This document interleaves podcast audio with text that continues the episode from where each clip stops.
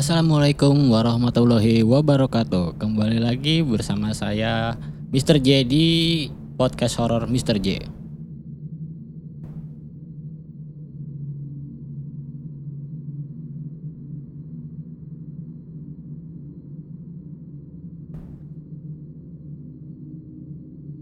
Langsung saja mari kita simak ceritanya.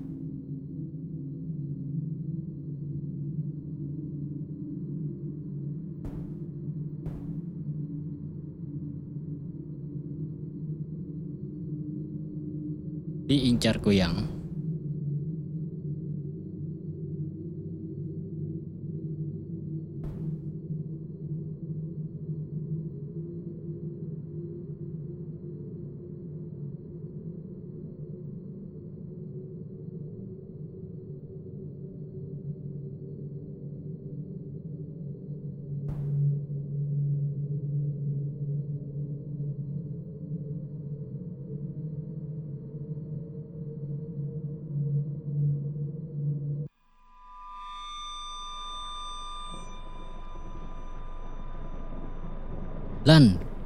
Lagi ngapain di luar?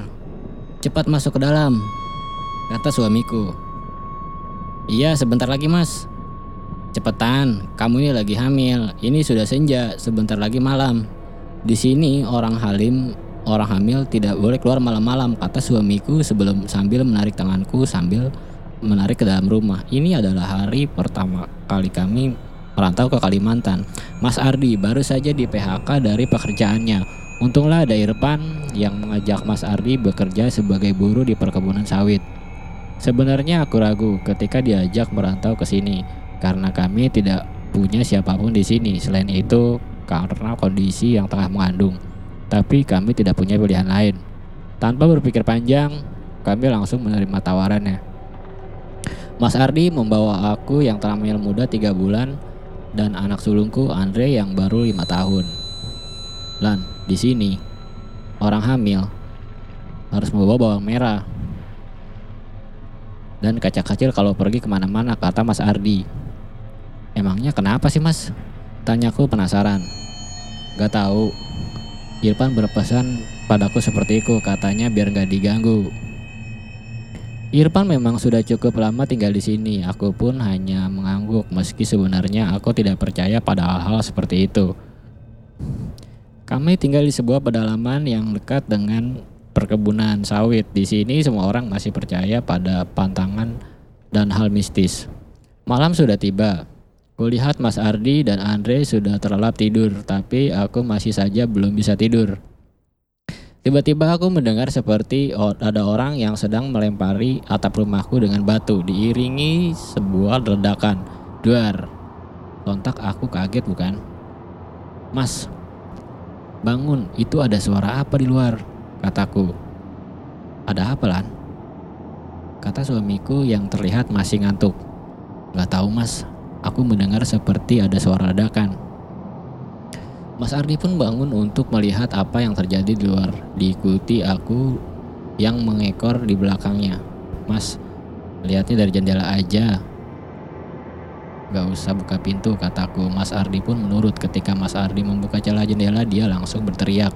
Astagfirullah, dia langsung menutup garden jendelanya kembali. Ada apa mas? Tanyaku penasaran karena belum sempat melihat. Mas Ardi tidak menjawab dan langsung menarik tanganku ke kamar. Ada apa mas? Apa yang ter, apa yang mas lihat di luar? Tanyaku penasaran. Gak ada apa-apa, kata Mas Ardi.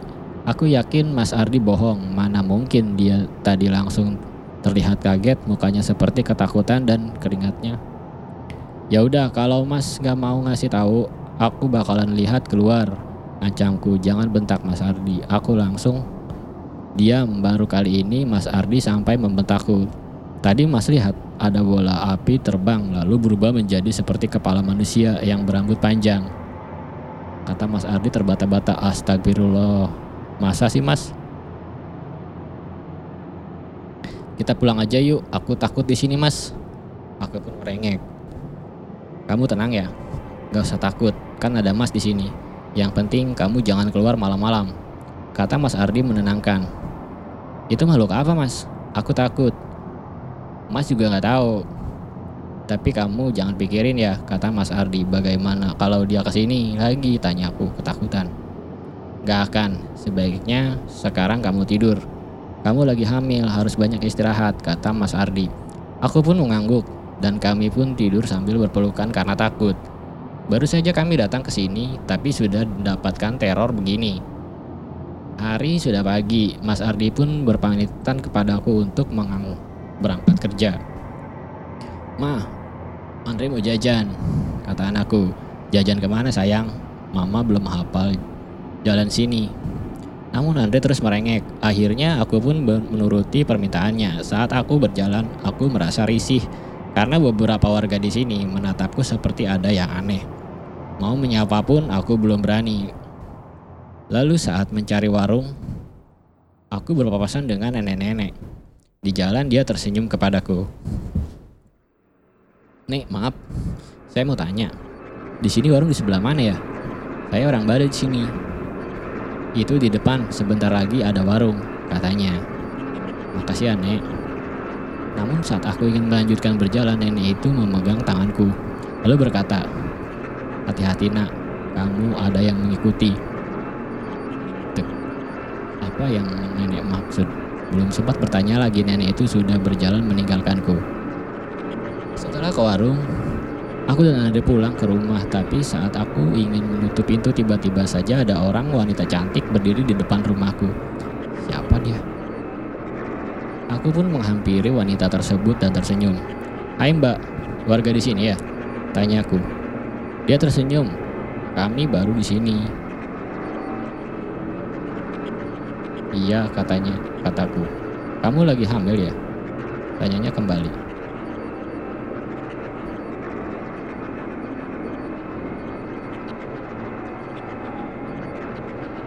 Kok dia tahu padahal perutku belum kelihatan besar?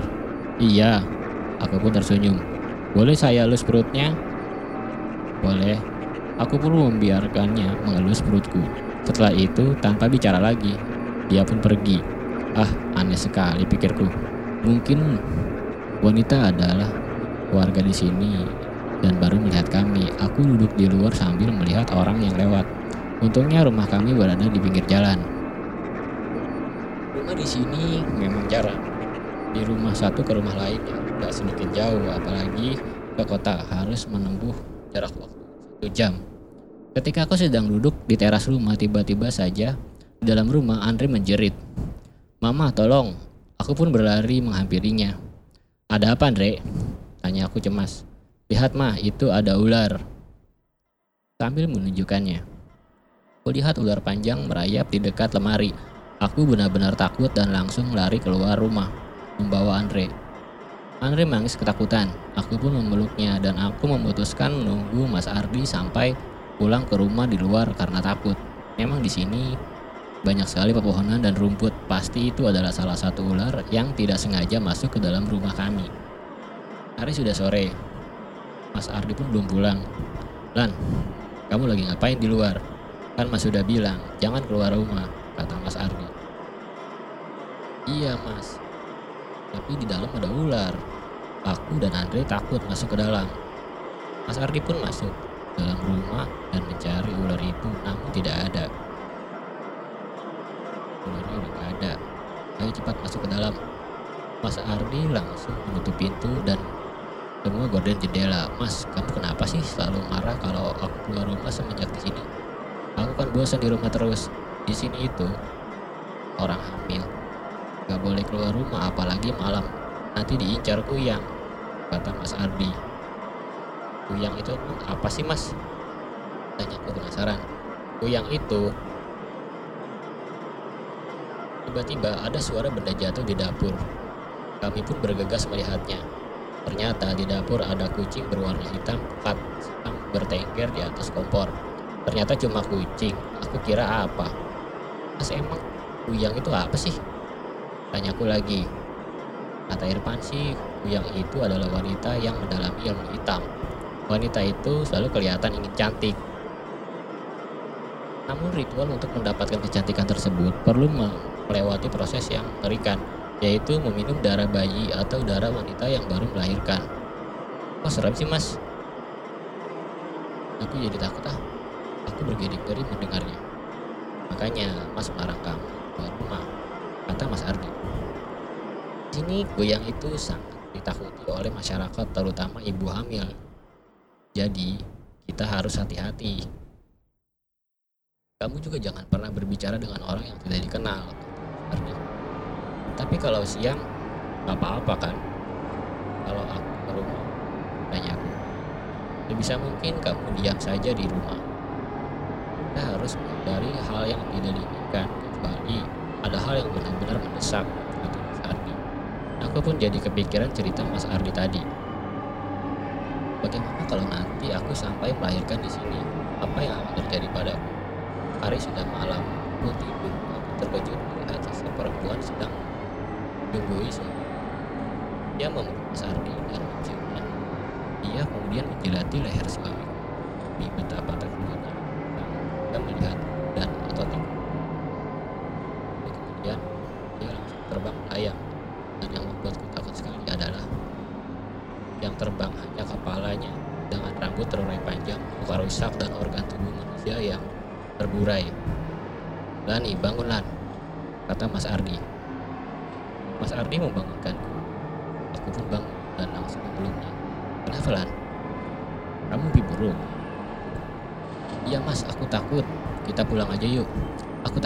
sini. Udah Lan, kamu tenang aja. Itu kan cuma mimpi. Kamu gak usah takut, ada mas di sini. Kata Mas Ardi membujukku. Mimpi itu membuatku takut. Meskipun itu cuma mimpi, tapi entah kenapa aku merasa itu seolah nyata. Hari sudah siang. Seperti biasa, Mas Ardi pamit bekerja kini di rumah. Ada aku dan Andre. Rumah panggung ini kami kontrak meskipun terbuat dari kayu dan bilik, tapi rumah ini cukup besar. Setelah menyelesaikan pekerjaan rumah, aku pun berbaring sebentar. Karena lelah, aku pun tertidur. Buruk. Ada seseorang yang membanting pintu dengan keras. Sontak membuatku kaget. Aku pun bangun dari tidur. Tapi Andre, ke mana Andre? Aku pun memanggilnya. Andre, kamu di mana sayang? Aku menelusuri rumah Andre, namun Andre tidak kutemukan. Aku mencari Andre di sekitaran rumah, tapi belum juga kutemukan. Ah, betapa cerobohnya aku, kenapa sampai ketiduran? Aku pun menanyakan ke beberapa warga sekitar, namun mereka mengaku tidak melihatnya. Aku pun mencari ke seluruh penjuru kampung. Andre, kamu di mana sayang? Tanpa ter tan tanpa terasa air mata berlinang di pipiku. Aku mungkin Andre main dengan anak kecil di kampung ini, tapi kenapa tidak memberitahuku? Sudah setengah jam, aku mengelilingi kampung untuk mencari Andre, namun belum juga kutemukan. Bagaimana kalau Andre hilang atau ada yang menculiknya? Pikiranku menjadi kacau karena takut terjadi sesuatu pada Andre. Bagaimana kalau Mas Ardi tahu kalau Andre menghilang? Pasti dia akan marah. Karena aku telah ceroboh. Tibalah aku di penghujung kampung. Di sana terdapat sebuah perkebunan sawit. Maklum kami tinggal di pelosoknya. Mama, Ma, Andre. Aku mendengar seperti ada suara Andre di perkebunan sawit. Apa mungkin Andre bermain di perkebunan sawit? Apa aku harus ke sana? Tapi aku takut di sana banyak pohon dan gelap.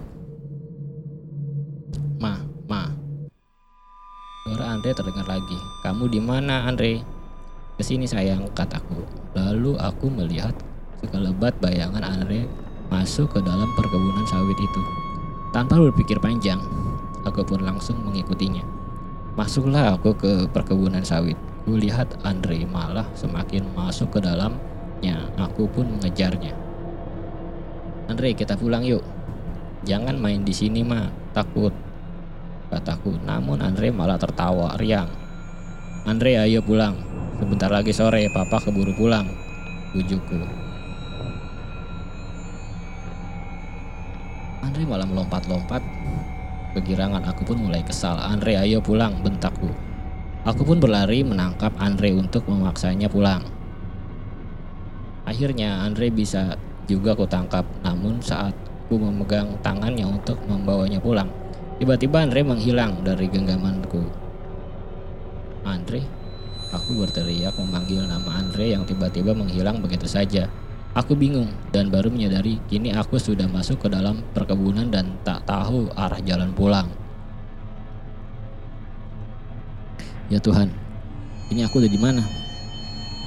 Aku hanya melihat pepohonan di sekitarku dan suara-suara binatang. Aku pun mulai mencari jalan keluar.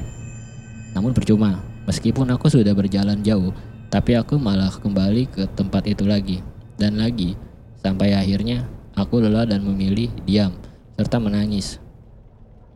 Hari sudah mulai gelap. Tidak mungkin aku terus berdiam diri, aku pun kembali bangun untuk mencari jalan keluar. Mas Ardi, tolong aku mas, kataku di dalam hati. Aku baru menyadari yang tadi kulihat mungkin bukan Andre. Karena setahuku, anak itu tidak berani pergi keluar rumah sendiri, apalagi di tempat asing. Lalu tiba-tiba aku mendengar suara wanita cekikikan. Apa mungkin ada orang di sini? Siapa pun, tolong saya. Aku berteriak sekencang mungkin. Bulu kudukku merinding, suasana berubah menjadi gelap. Dan hening hanya ada suara burung hantu yang terdengar membuatku semakin takut. Aku merasa ada banyak mata yang mengawasiku saat ini. Aku pun mengulus perutku yang sedang hamil muda. Rasanya sakit sekali di bagian bawah perutku. Karena mungkin karena aku terlalu capek. Sementara itu aku terus kepikiran, bagaimana bisa Andre menghilang begitu saja?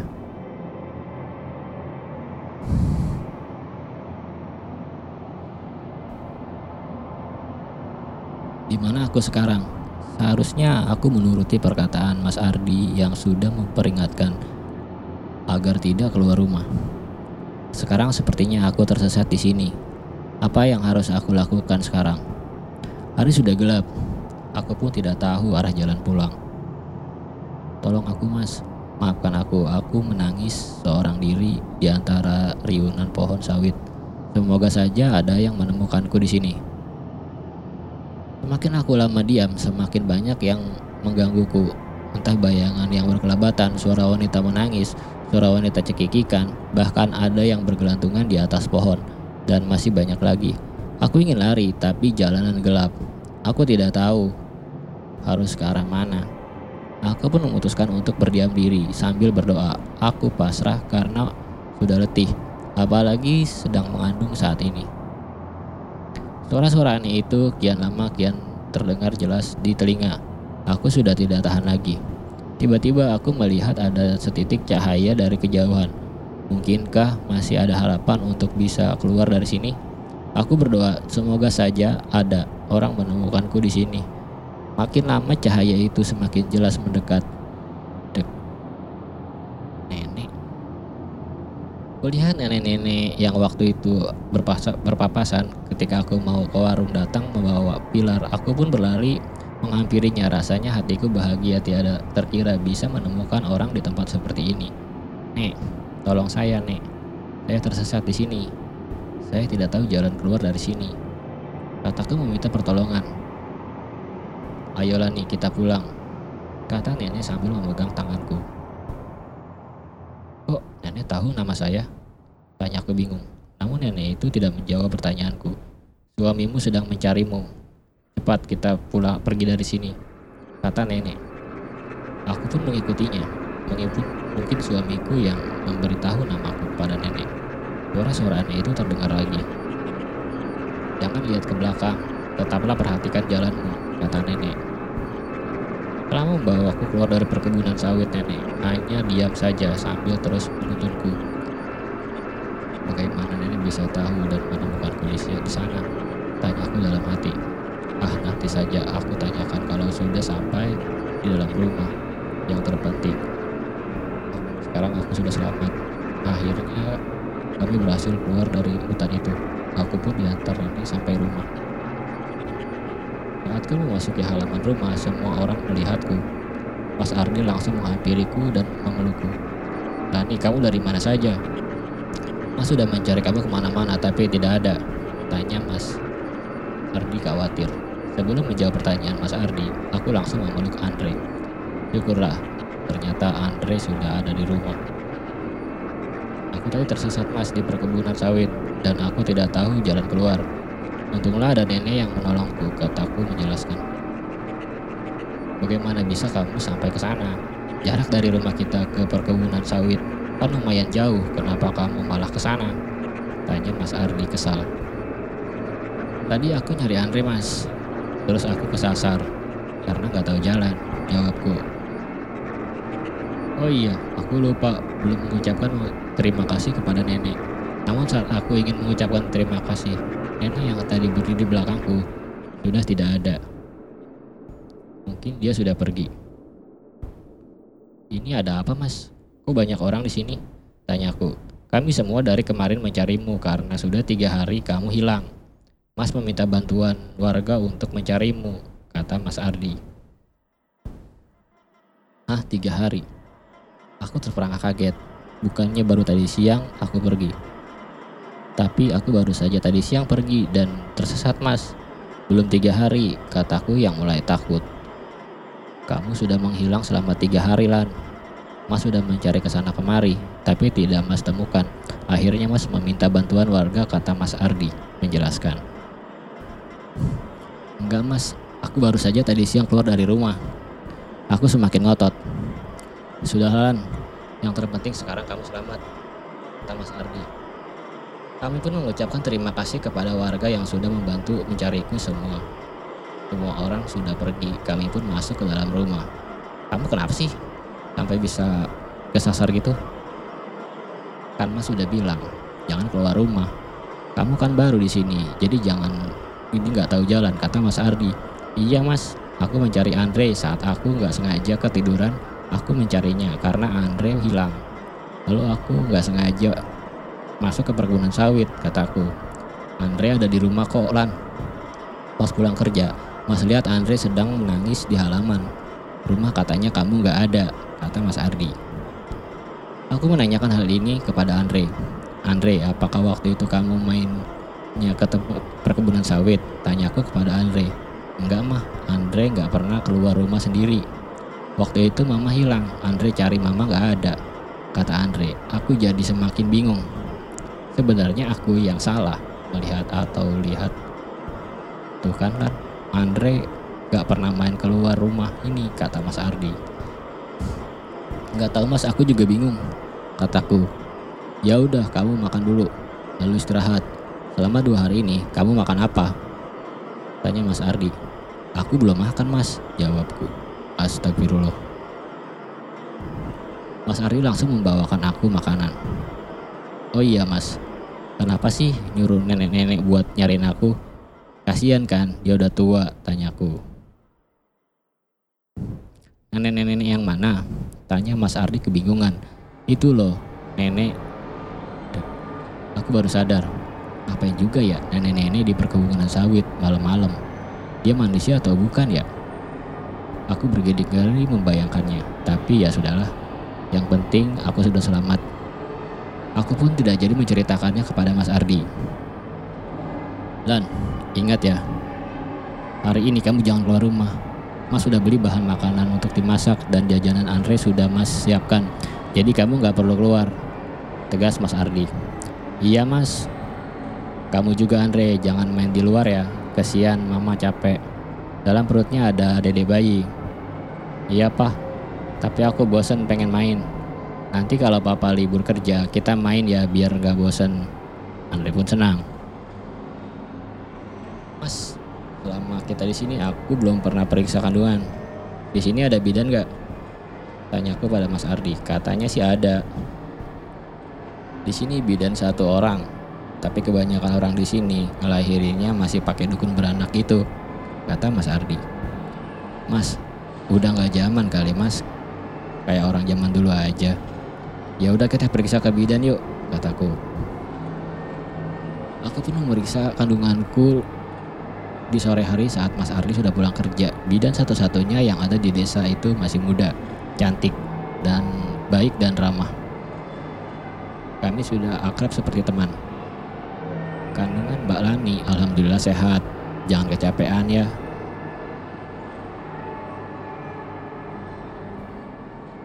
Baik bu. Bulani sebaiknya cepat pulang, keburu kemalaman di jalan. Kata Bu Bidan. Iya bu, ini saya mau pulang sekarang, kataku. Iya, jangan main ke mana-mana dulu, langsung ke rumah. Ibu hamil gak baik di luar lama-lama, apalagi kalau sudah malam, kata Bu Bidan. Aku pun bergegas pulang ke rumah dengan Mas Ardi. Entah kenapa, di sini ibu hamil dan yang baru melahirkan banyak pantangan dan dijaga sangat ketat. Mungkin karena kuyang itu pikirku, waktu menunjukkan pukul 9 malam. Aku, Ar Mas Ardi, dan Andre sedang makan malam di dalam rumah. Tuk tuk tuk. Terdengar suara pentungan bersahutan dan banyak suara warga di luar. Mas, itu ada apaan sih di luar? Kok rame banget? Tanya ke penasaran. Gak tau lan. Mas lihat dulu ya, keluar. Kamu jangan ke mana-mana ya, jaga Andre, kata Mas Ardi. Mas Ardi pun pergi keluar rumah. Setelah beberapa menit kemudian dia balik lagi. Ada apa mas? Tanya aku penasaran. Itulah warga sedang mengejar kuyang. Katanya bayi Bu Rati yang baru saja dilahirkan hampir saja diambil kuyang. Kata Mas Ardi, lalu bagaimana dengan nasibku yang sedang hamil? Aku takut sekali, masa sih mas? Terus Bu Rati sama bayinya gimana? Tanyaku penasaran. Kata warga sih Alhamdulillah selamat, keburu keprogok suami dan mertuanya Bu Rati. Kata Mas Ardi. Mas emang beneran ya aku yang itu ada? Terus gimana kalau aku melahirkan nanti? Aku takut bayiku kenapa-kenapa. Kata kataku ketakutan. Hus, kamu jangan ngomong gitu. Tenang aja. Pas lahiran biasanya banyak keluarga yang berjaga-jaga, kata Mas Ardi. Lagi-lagi Mas Ardi berusaha menenangkanku, sementara aku hanya mengikutinya meskipun takut. Memang setiap ada yang lahir kan, pasti ada beberapa warga yang berjaga, tapi tetap saja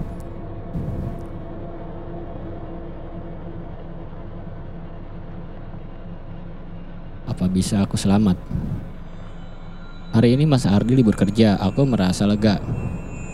Karena tidak lagi kesepian bersama Andre. Setiap Mas Ardi tidak ada di rumah, hatiku selalu was-was dan takut, tapi aku selalu berusaha untuk tegur. Mas, katanya kalau libur mau jalan-jalan. Kasihan tuh Andre pengen main. Kataku, kita main di rumah aja, Andre. Papa capek banget. Kata Mas Ardi. Gak mau pak, Andre mau jalan-jalan pokoknya. Kata Andre merajuk. Akhirnya Mas Ardi mengalah dan pergi dulu untuk meminjam motor Irfan sebelum berangkat. Akhirnya Mas Ardi sampai dan dan membawa motor Irfan. Yuk kita jalan-jalan, kata Mas Ardi. Andre pun melompat ke gerangan namun saat di perjalanan kami melewati rumah Bu Bidan selama. Di sana banyak warga yang berkumpul dan terdengar ada seorang yang memohon. Jangan pergi dari sini bu. Kami mohon kalau ibu pergi nanti desa ini gak ada bidan. Kata salah satu warga. Aku pun menyuruh Mas Ardi berhenti untuk mencari tahu apa yang sebenarnya terjadi dengan Bobi dan Salma. Ini ada apa ya? Tanyaku penasaran kepada salah, seorang warga, Bobi dan Salma. Mau pergi dari desa ini. Soalnya tadi malam dia diteror oleh Kuyang saat membantu Bu Mariam melahirkan. Kata salah satu seorang warga, Aduh, bagaimana kalau Bu Bidan Salma pergi dari sini? Lalu siapa yang akan membantu dalam proses persalinan? Aku harus membujuknya agar dia tetap mau tinggal di sini. Kulihat Bu Bidan sudah mengemasi jalan-jalan barang-barangnya dan siap untuk pergi. Aku harus bertindak secepat mungkin. Maaf bu kalau saya lancang. Tolong bu, ibu jangan pergi. Nanti siapa yang akan membantu warga saya di sini saat melahirkan? Kataku memelas. Saya minta maaf, Bulani, tapi jujur, saya sebagai manusia biasa, saya takut harus menghadapi teror ini. Kata Bu Bidan. Saya ngerti bu, tapi tolonglah kasihani kami. Cuma ibu satu-satunya bidan yang ada di desa ini. Kalau kalau kami mau melahirkan bagaimana? Terus kalau kami dan bayi kami sakit siapa yang mengobati? Karena jarak rumah sakit pun cukup jauh. Sementara dukun beranak tidak mengerti masalah medis dan obat-obatan. Tolonglah bu, aku mohon. Mudah-mudahan saja Bobi dan Salma mau berubah pikiran. dan tetap berada di sini. Semua warga di sini cemas dan berharap bidan Salma tetap di sini karena bagaimanapun hanya dialah satu-satunya bidan di kampung ini. Bobi dan Salma menghela nafas panjang seperti memikirkan sesuatu. Aku pun tetap berusaha memelas agar dia tak berubah pikiran. Ibu tenang saja, kami tidak akan membiarkan sesuatu terjadi pada ibu, kata salah seorang warga. Baiklah, saya akan lawan rasa takut saya ini. Saya akan berusaha sekali lagi untuk bertahan di tempat ini, kata Bidan Salma. Akhirnya bujukan kami membuahkan hasil. Bobi dan Salma akhirnya berubah pikiran. Kami pun melanjutkan perjalanan pergi ke mall untuk mengajak Andre bermain. Ternyata perjalanan ke mall cukup jauh, memakan waktu hampir satu jam. Andre bermain-main di mall bersama Mas Ardi. Sementara aku masih memikirkan kenapa Bubi dan Salma sampai ingin pergi dari desa ini. Teror apakah yang dialaminya? Aku jadi penasaran. Selesai bermain, belanja dan makan, kami pun cepat-cepat pulang karena takut kesorean sampai di rumah. Mas Ardi menjalankan motor sedikit agak ngebut. Untunglah kami tiba di rumah sebelum malam. Mas Ardi mengembalikan motor, Irfan pun bersama Andre, sementara aku memilih pulang ke rumah. Aku pun menunggu Mas Ardi di teras rumah, lalu kulihat salah seorang warga yang tadi dibawa ke rumah bidan lewat dan aku pun memanggilnya. Mbak, ke sini sebentar. Saya mau tanya, kataku. Dia pun menghampiriku. Mbak tadi kan ada di rumah Bu Bidan. Mbak tahu nggak kenapa Bu Bidan ingin pergi? Memangnya apa yang terjadi? Aku penasaran. Kemarin malam, Bu Maria melahirkan di rumah Bu Bidan. Namun setelah bayi lahir dan bidan Salma mau mengambil air dan handuk untuk membersihkannya, kuyang itu datang, katanya. Lalu apa yang terjadi? Kuyang itu mau sedang menjelati bayinya Bu Maria saat Bu Maria terpejam karena capek. Lalu saat kuyang itu mau membawanya, untung saja kepergok Bu dan Salma yang menjerit, sehingga suami Bu Maria masuk ke dalam dan kuyang itu langsung terbang dengan wujudnya yang menyeramkan. Bobi dan Salma shock melihatnya dan takut kalau ada apa-apa dengan bayinya. Ternyata cerita tentang kuyang itu benar adanya, bukan hanya sekedar mitos belaka. Aku jadi semakin takut mendengarnya. Mbak lagi hamil kan? Sebaiknya Mbak juga hati-hati, kata warga itu. Warga itu menceritakan panjang lebar sampai aku lupa untuk menanyakan namanya terlebih dahulu. Terima kasih ya Mbak sudah mau menjawab pertanyaan saya. Ngomong-ngomong nama Mbak siapa dan tinggal di mana? Tanyaku. Nama saya Ratna, itu rumah saya. Dia menunjukkan rumahnya yang ternyata tidak begitu jauh dengan rumahku. Lain kali mampir ya. Kamu warga baru di sini ya? Tanya Ratna. Iya mbak, saya warga baru di sini. Sekali lagi makasih ya, kataku. Ratna pun pergi dan Mas Ardi baru datang. Kamu ngomong sama siapa Lan? Tanya Mas Ardi. Yang sempat melihatku berbincang dengan Ratna dari kejauhan. Itu sama Ratna mas. Ternyata dia tetangga kita. Itu rumahnya nggak terlalu jauh, kataku. Oh, Mas Ardi menjawab singkat. Ayo masuk ke dalam, sebentar lagi mau maghrib. Aku pun masuk ke dalam rumah.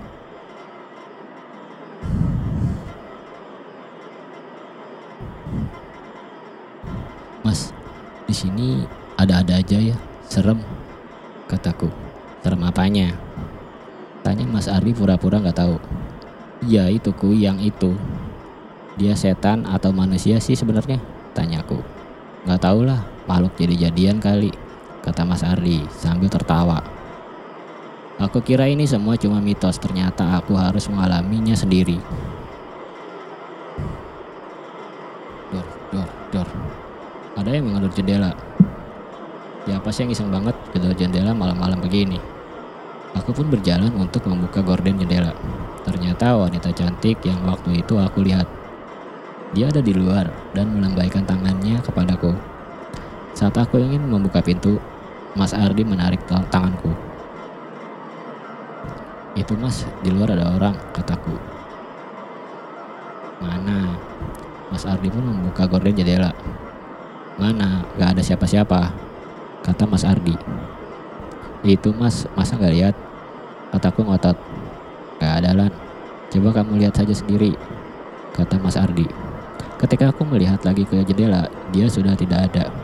Tidak mungkin aku salah lihat. Apa dia sudah pergi? Mana mungkin secepat itu? Dari awal aku sampai di sini memang sudah banyak kejadian aneh yang menimpaku. Hari sudah siang, Mas Ardi sudah berangkat kerja. Andre sudah tidur.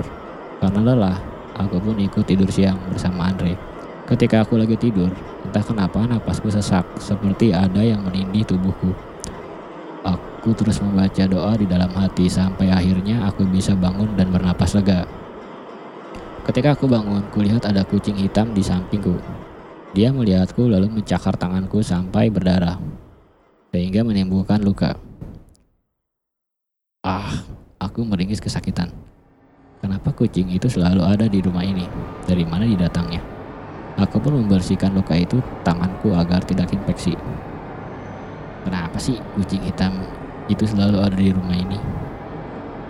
Andre sudah bangun, kulihat dia sedang bermain di teras rumah. Aku pun pergi ke dapur untuk mengambil makanan dan menyiapkan menyuapinya. Saat ku kembali, ku dengar dari balik pintu, Andre seperti sedang berbicara dengan seseorang.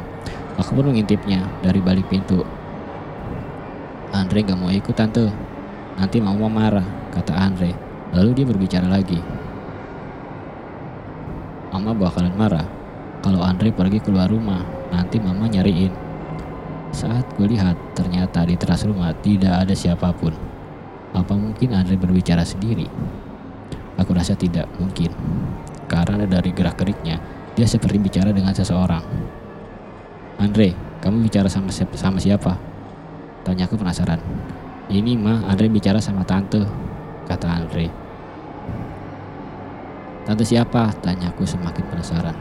Itu dia menunjuk ke tempat di sampingnya.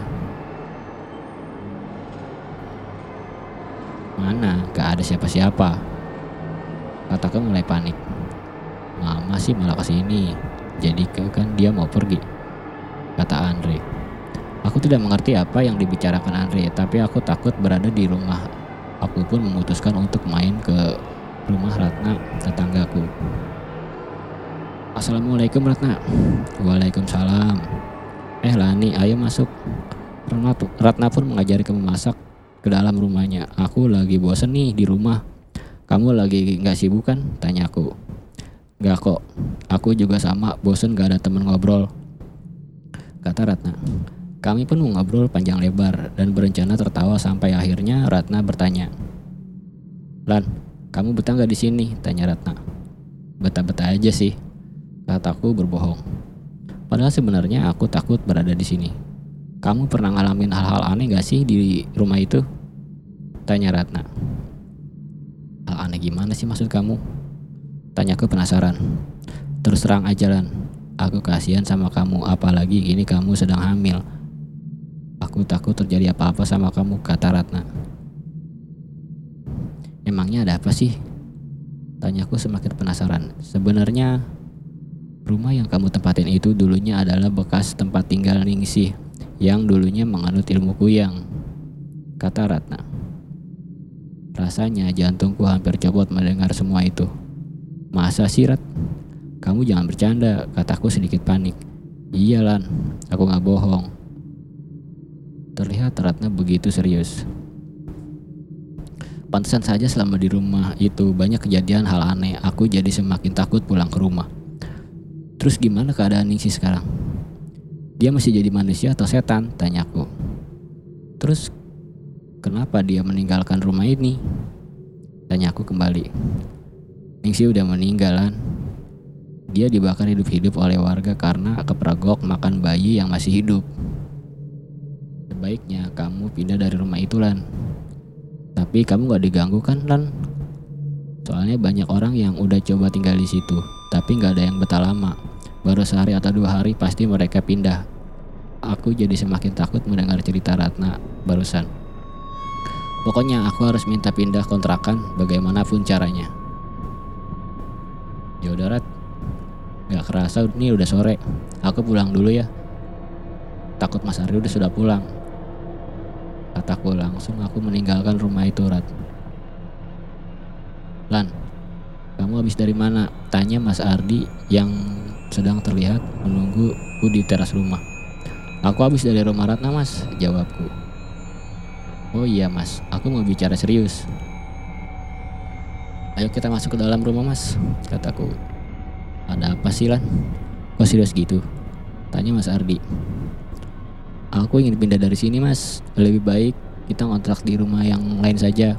Kataku, kok mendadak gitu sih Lan? Emangnya kenapa? Kamu gak betah di sini? Tanya Mas Ardi. Bukannya gitu mas. Pokoknya aku ingin pindah rumah sekarang juga. Soalnya kata Ratna rumah ini bekas Ningsi dan Ningsi itu penganut ilmu goyang. Masa sih Lan? Oh Irfan gak pernah cerita ya? Mas udah nyewa rumah ini bayar di muka langsung buat setahun. Kita nggak bisa pindah dari rumah ini sekarang-sekarang soalnya tabungan kita belum cukup. Kamu tahu kan pekerjaan Mas sebagai buruh cuma kecil. Hanya cukup untuk makan kita sehari-hari.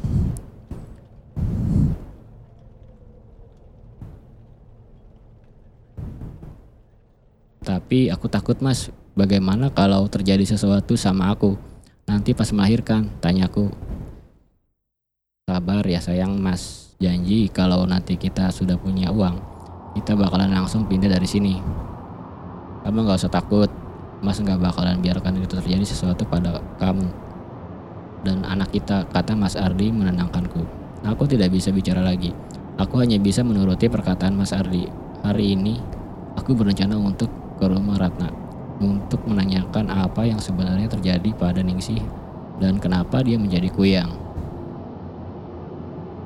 Setelah Mas Ardi berangkat kerja dan menyelesaikan pekerjaan rumah, aku langsung pergi ke rumah Ratna. Rat, kamu lagi sibuk gak? Aku pengen ngobrol nih, tanyaku. Enggak Kolan, aku senang kamu ke sini. Mau ngobrol apa emang? Tanya Ratna. Sebenarnya aku mau mau nanyain tentang Ningsih Rat. Aku masih penasaran kenapa dia jadi kuyang, tanyaku. Ningsih itu sebenarnya wanita yang baik, namun dia diselingkuhi oleh suaminya sampai akhirnya berpisah. Lalu dia mempunyai pacar, tapi semua pacarnya itu selalu nyakitin dia, bahkan sampai dia hamil. Tapi tidak ada yang bertanggung jawab hingga dia bertekad untuk membuat wajahnya agar terlihat cantik selalu dengan menganut ilmu kuyang. Untuk membalaskan dendamnya, bahkan dia berani memakan bayinya sendiri yang baru dilahirkan untuk memenuhi syaratnya itu. Kata Ratna menjelaskan. Lalu kenapa dia dibakar warga? Dan bagaimana nasib keluarganya sekarang? Tanyaku semakin penasaran. Warga membakarnya hidup-hidup karena sudah kesal. Di sini sering terjadi bayi yang hilang waktu baru dilahirkan, ibu hamil yang meninggal mendadak, bahkan bahkan hari-harinya ikutan hilang juga. Hingga suatu hari, warga memorikan Ningsih yang sedang mengambil bayi orang lain yang, sed- yang sedang melahirkan. Karena warga sudah lama curiga. Mungkin karena kalap, warga pun menyeretnya beramai-ramai dan membakarnya hidup-hidup. Dia hanya tinggal bersama ibunya yang sudah tua dan akhirnya warga pun mengusirnya dari sini. Berarti yang menyewakan rumah yang aku tinggalin sekarang itu ibunya. Bukan. Rumah itu sudah dibeli oleh seorang warga di sini karena kasihan melihat ibunya Ningsih yang terlantar. Namun rumah itu hanya disewakan, tidak ditempat oleh pemiliknya. Lalu Kuyang yang kemarin warga kejar dan hampir membawa Maria siapa? Apa mungkin ada orang yang menganut ilmu Kuyang lainnya? Tanyaku. Nah, itu dia. Entahlah sampai sekarang kita semua masih mencari tahu. Kata Ratna. Setelah mendengar penjelasan dari Ratna, aku kembali pulang ke rumah. Sekarang usia kehamilanku sudah memasuki lima bulan. Rasanya sudah tidak sabar untuk segera bertemu dengan calon anakku dan semoga semuanya baik-baik saja. Sambil menunggu Mas Ardi pulang, aku dan Andre menonton TV. Kulihat ke jendela seperti ada seseorang yang memperhatikanku. Aku melihat di jendela ternyata wanita cantik itu lagi. Kenapa aku merasa seperti diawasi? Siapa sebenarnya dia? Dia sedang berdiri di halaman rumahku. Apa mungkin dia ada perlu denganku? Aku pun langsung membukakan pintu untuk menghampiri dia. Hai mbak, apa ada sesuatu? Kenapa berdiri di situ? Tanyaku. Dia menghampiriku dan tersenyum. Tidak ada, saya cuma kebetulan lewat sini. Ngomong-ngomong, nama kamu siapa? Kita belum kenalan ya? Kata wanita itu. Nama saya Lani. Nama mbak siapa? Dan rumahnya di mana? Apa kita bertetangga? Tanyaku penasaran. Nama saya Santi, saya tinggal di sekitaran sini. Entahlah, meskipun dia sudah menjelaskan, tapi aku merasa ada yang ganjil di... Kamu lagi hamil berapa bulan sekarang? Tanyanya. Baru lima bulan, kataku. Boleh nggak? Saya mau ngelus kerupmu, soalnya saya belum pernah hamil dan ingin sekali segera hamil. Kata orang dengan mengelus perut-perut ibu hamil, bisa bisa ketularan ikut hamil, katanya menjelaskan. Sebenarnya aku ragu, tapi karena kasihan akhirnya aku mengabulkan permintaannya. Setelah itu dia berpamitan pulang kepadaku. Saya pulang duluan ya, boleh kan? Kalau nanti saya mampir lagi ke sini, kata Santi. Iya boleh. Aku pun tersenyum dan dia pun pergi. Tiba-tiba saja perutku sakit sekali. Ada apa ini? Kenapa dengan perutku? Aku pun menangis kesakitan sambil memegang perutku. Mama kenapa? Mama sakit? Tanya Andre. Mama gak apa-apa. Mama baik-baik aja kok. Aku menahannya. Cepat buka pintu Andre. Itu masih papa pulang. Andre pun buka pintu. Mama sakit papa cepat. Andre takut. Mas Ardi langsung menghampiriku. Kamu kenapa sayang? Tanya Mas Ardi. Gak tahu mas. Perutku tiba-tiba saja sakit sekali. Tolong cepat bawa aku ke bidan mas. Mas Ardi pun langsung membawaku ke rumah Bidan. Kenapa bisa sampai begini? Tanya Bu Bidan cemas. Gak tahu bu. Tadi pas pulang kerja, Lani sudah mengeluh sakit perut kata Mas Ardi. Bidan langsung memeriksaku, memasang selang infusan, mengecek tensi darah, dan menyuntikkan obat. Bidan melihat memar di pahaku. Dia terkejut dan langsung meletakkan cermin serta pisau di kepalaku dan mengusap seluruh tubuhku dengan air campuran daun bidara.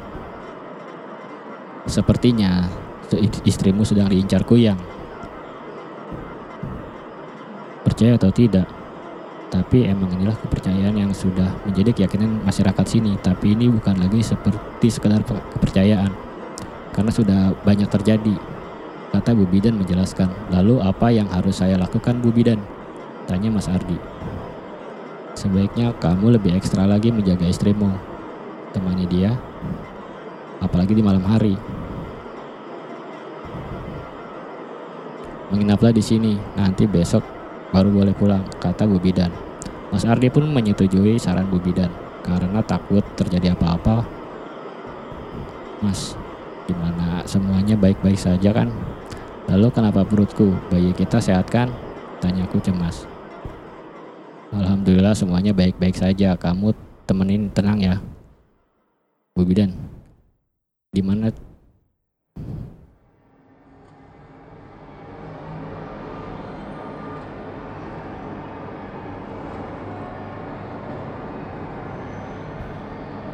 Aku pun mengangguk.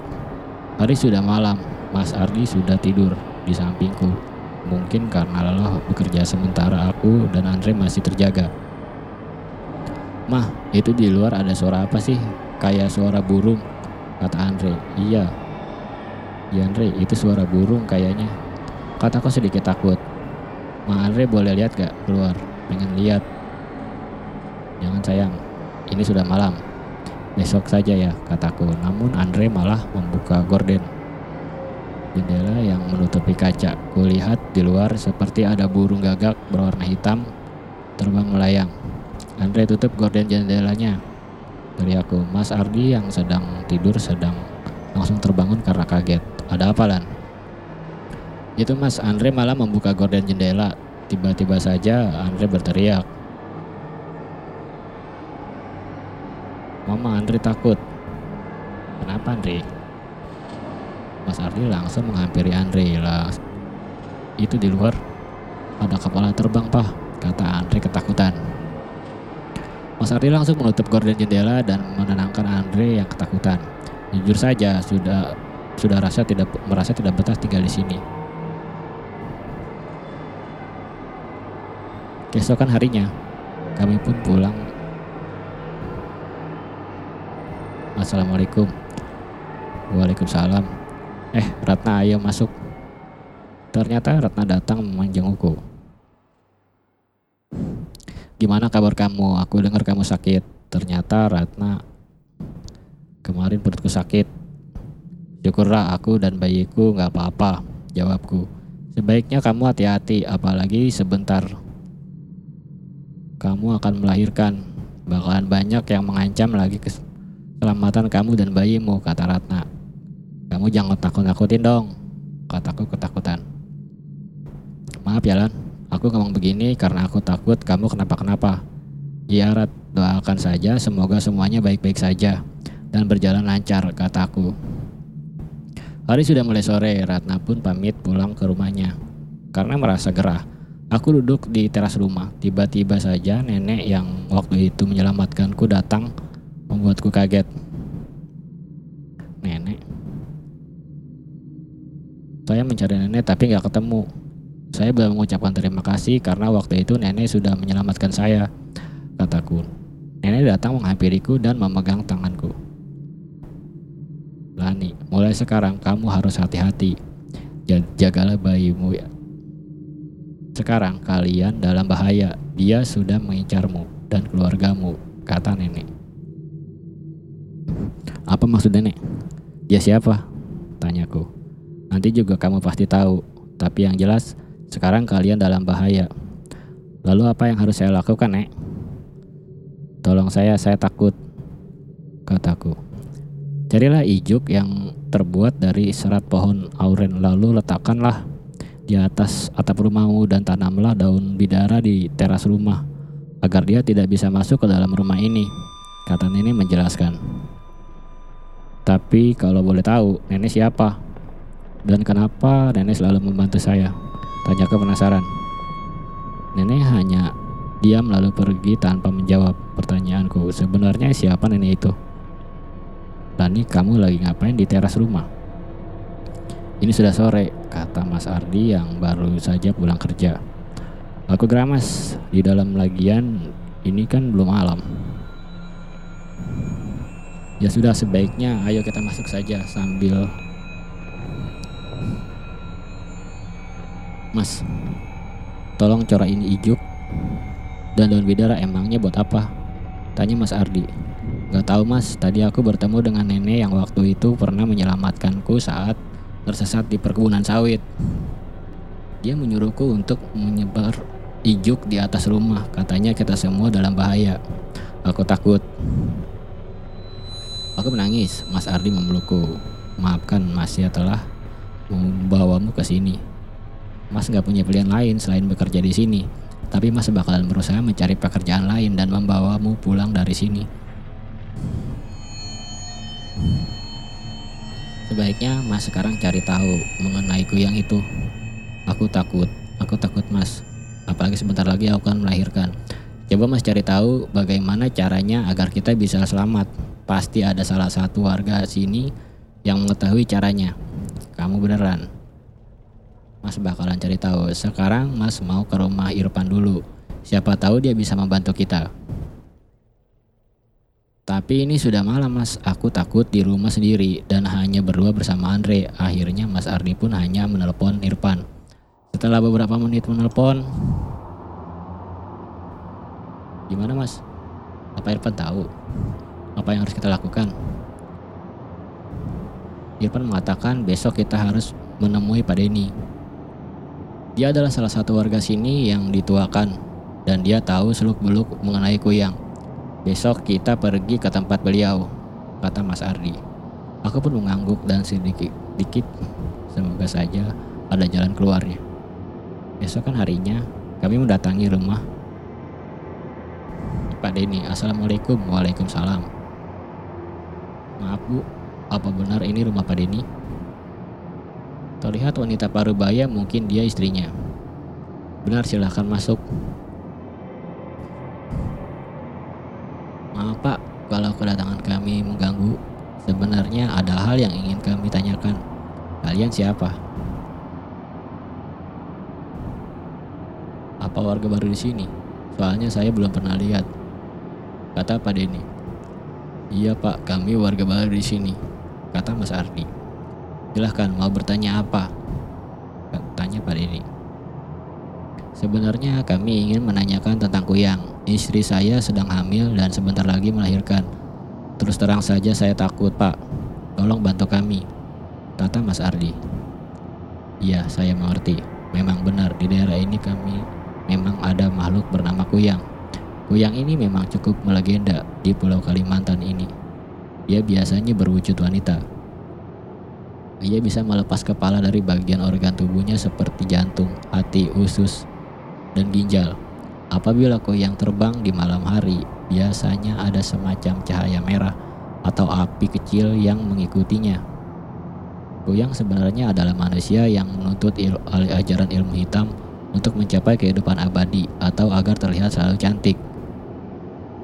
Pada siang hari, Kuyang akan menempuh hidup sehari-hari sebagaimana orang biasa.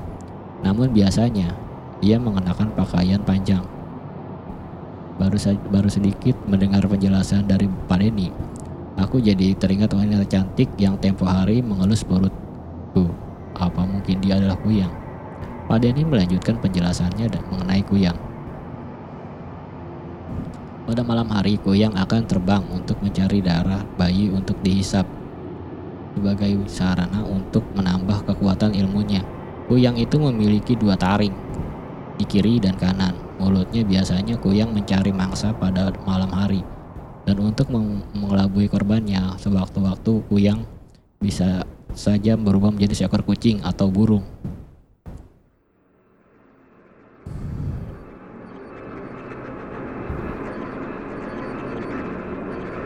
Aku kembali teringat kepada kucing hitam yang ada di rumahku. Apakah mungkin kucing itu jelmaan dari kuyang? Pikiranku semakin bertanya-tanya. Kuyang biasanya mendatangi seorang perempuan yang hamil besar dan mengusap perutnya. Kuyang berasal dari makhluk hidup yang bisa berubah menjadi makhluk pengisap darah. Orang Banjar mencirikan Kuyang sebagai seorang perempuan berambut panjang. Yang saat berjalan di siang hari selalu menutupi badan dan kepala dengan kain supaya tidak kepanasan terkena sengatan matahari. Dari berbagai cerita, ada tiga versi mengenai asal-usul ilmu hitam menganut Kuyang. Ada yang menyebutkan ilmu hitam kuyang untuk tujuan keabadian. Namun di Kalimantan, kuyang ini lebih banyak dianut kaum wanita. Tujuannya agar selalu terlihat awet muda dan cantik. Cerita yang tersebar di masyarakat Kalimantan yang dikisahkan secara turun-temurun bahwa kuyang biasanya mencari mangsanya pada malam hari. Oh, jadi itu sebabnya ibu hamil tidak boleh keluar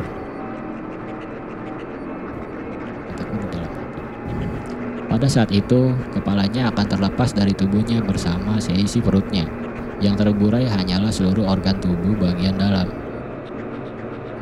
Sementara tubuhnya, leher tangan hingga kaki biasanya akan diletakkan di tempat yang tersembunyi.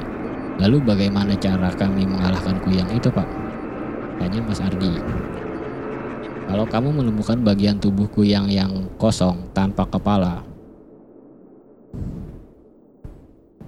maka masukkanlah gabuk, yaitu serbuk kayu bekas gergajian. Cara ini diyakini membuat si kuyang tidak bisa kembali ke tubuhnya. Atau masukkanlah pecahan beling, tujuannya sama, agar kepala dan tubuh kuyang tidak bisa kembali ke tubuhnya, kata Pak Denny menjelaskan. Itu mustahil dilakukan.